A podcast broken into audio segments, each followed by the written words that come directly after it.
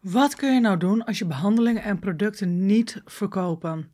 En hoe kan het nu eigenlijk dat je vol enthousiasme je behandelingen, product of traject in je salon aan het promoten bent? En dat die verkopen uitblijven. Nou, ik had laatst een live sessie met mijn cursisten en dan kregen we het ook over dit onderwerp. Ik werk zelf al heel wat jaar in de salon. En ik heb ook heel wat behandelingen, producten en pakketten ook gelanceerd en verkocht. En ik ontdekte dat er één grote valkuil is waar heel veel salons instappen, waardoor het gewoon heel lastig, moeilijk of ingewikkeld is om te verkopen. Ik ga je in deze korte podcastaflevering vertellen hoe je door middel van een gratis, bijvoorbeeld weggever, uh, ik ga nog meer ideeën geven hoor. Maar hoe jij bijvoorbeeld met ook een online live les een potentiële klant kan converteren naar een echte klant. Oftewel, hoe zorg je er nu voor dat deze mensen na jouw uh, uh, gratis les ook daadwerkelijk gaan kopen? Nou, voor wie me niet kent, ik ben Sabine. Ik ben creator van Top Salon Academy sinds 2021. Ik heb lesgegeven bij groothandels, zodat ook uh, stylisten en salons aan meer klanten omzet en rust konden komen. En ik run zelf sinds 2009 mijn eigen salon met heel veel succes. En ik ga je meenemen in de vraagstelling. Weet je, hoe zit dat nou? Weet je, waarom krijgen anderen dat wel voor elkaar? Waarom krijg jij het bijvoorbeeld niet voor elkaar? En dan denk je van ja, maar ik bied toch hetzelfde aan of ik geef nog meer uh, dan wat die andere collega's bij mij doen. En uh, ze krijgen bij mij dit en dat en ze krijgen nog.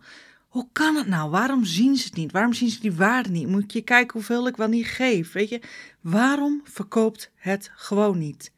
Is het de prijs? Is het wat er allemaal in zit? En ik ga je gelijk vertellen, het is het niet. Het is niet de prijs. Het, het maakt niet uit of je het nou goedkoper gaat maken of duurder gaat maken. Het is niet de prijs, dat, dat is niet de reden waarom het niet verkocht wordt. Hetzelfde geldt voor de inhoud. Misschien wel een klein beetje, want stel je voor, hij, uh, jouw collega vraagt 50 euro en die geeft um, uh, bijvoorbeeld een extra massage erbij. Jij vraagt 50 euro en uh, jij doet geen massage. Tuurlijk wat je dan wel beoordeeld op het stukje prijs en inhoud, maar het ligt vaak niet aan inhoud.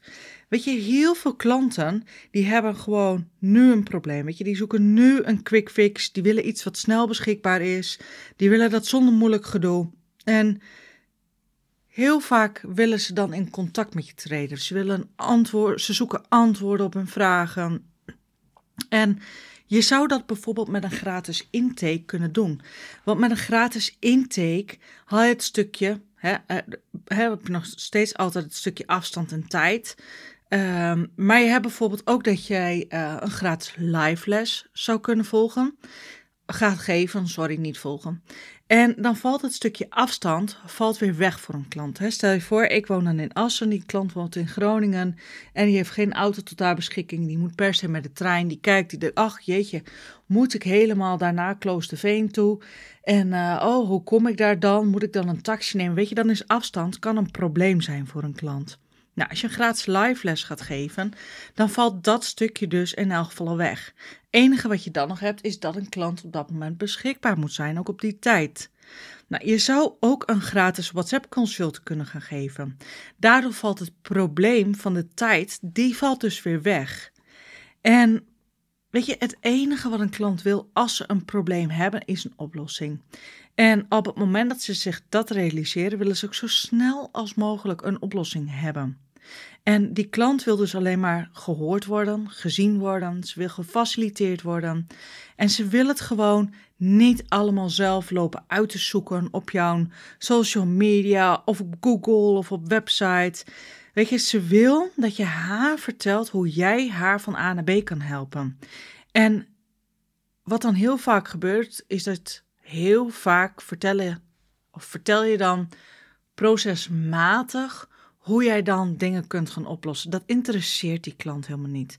Stel je voor, zij is een nagelbijter. Dan denkt ze gewoon, ja, weet je, ik wil gewoon geen afgekloven uh, meer hebben. Ik wil gewoon mooie nagels hebben, zodat ik me dit weekend gewoon niet hoef te schamen. En hoe jij dat doet, met welke producten jij werkt, dat interesseert haar gewoon niet. Dus kijk ook uit dat je niet te veel in procestaal gaat praten en ook in, um, ook in vakjargon. Nou, wat ook nog heel vaak gebeurt op het moment dat je iets gaat aanbieden, is dat je ook vaak meerdere keuzes gaat geven. Ik zeg, ja, dit kan en dat kan en zus kan en dat kan en dat kan en dit kan. Weet je, zo'n klant heeft daar zoiets, mijn god zegt, die zit door de bomen het bos niet meer, die weet niet meer wat ze moet kiezen. En weet je wat ze dan heel vaak zegt? Hmm, ja, nou bedankt, ik ga er nog even over nadenken. En dan ben je haar kwijt. Want ik ga erover nadenken, is gewoon een teken dat die klant gewoon overweldigd is. Die heeft gewoon last van keuzestress. Die weet echt niet meer wat je hebt aangeboden. Dus beperk het ook altijd tot twee opties. En ik zou dan altijd eentje echt resultaatgericht doen. Dus de klant heeft een probleem. Jij zegt, dan is dit het beste wat wij zouden kunnen gaan doen. En je hebt de klant, als het goed is, al een paar minuutjes gesproken. Of je hebt met haar heen en weer gespart. Hè, over de app of in een live of een DM. Dat maakt niet zo heel veel uit. Dus stel je voor dat het obstakel zou kunnen zijn de prijs, dat ze te hoog vindt. Dan bied je een tweede optie aan. Een beste alternatief optie. Dan zeg je bijvoorbeeld, nou, ik zou je adviseren om voor dat en dat en dat te gaan. Oh, sorry, dan bedoel ik ook al meerdere keuzes. Ik zou je adviseren om voor dat te gaan, maar aangezien je een beetje hikt tegen de prijs, zou ik je ook dit kunnen adviseren. Dan krijg je ongeveer bladibla met bladibla. Weet je, vul het voor jezelf eventjes in. Nou, ik hoop dat ik je hiermee op weg heb kunnen helpen. En ik zou het echt hartstikke leuk vinden als je een screenshot maakt van deze aflevering en mij dan even tagt in je story. Dan ga ik je ook weer reposten. Heel goed voor jouw bereik, ook goed voor mijn bereik. Want ik wil niks liever dan nog meer stylisten en salons in de beautybranche aan meer klanten, meer omzet en meer rust gaan helpen. En weet je, dat hele ondernemen is allemaal niet zo moeilijk. Alleen je weet gewoon nog niet zo helemaal zo goed hoe het allemaal precies moet. Ik zou ook zeker mijn uh, vorige podcast even gaan luisteren. Want daarmee uh, kan ik jou precies vertellen. Dat is aflevering nummer drie. Daarin vertel ik precies wat ik voor jou kan betekenen.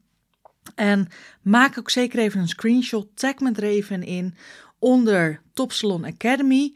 En uh, Top Salon wordt gescheiden door een laag streepje. En Salon en Academy wordt ook gescheiden door een laag streepje. Maar als het goed is, volgen wij elkaar al wel. En als je, dat, als je me nou niet kan vinden, weet je, tag me dan even onder Sabine Mus. Ook die wordt gescheiden met een laag streepje.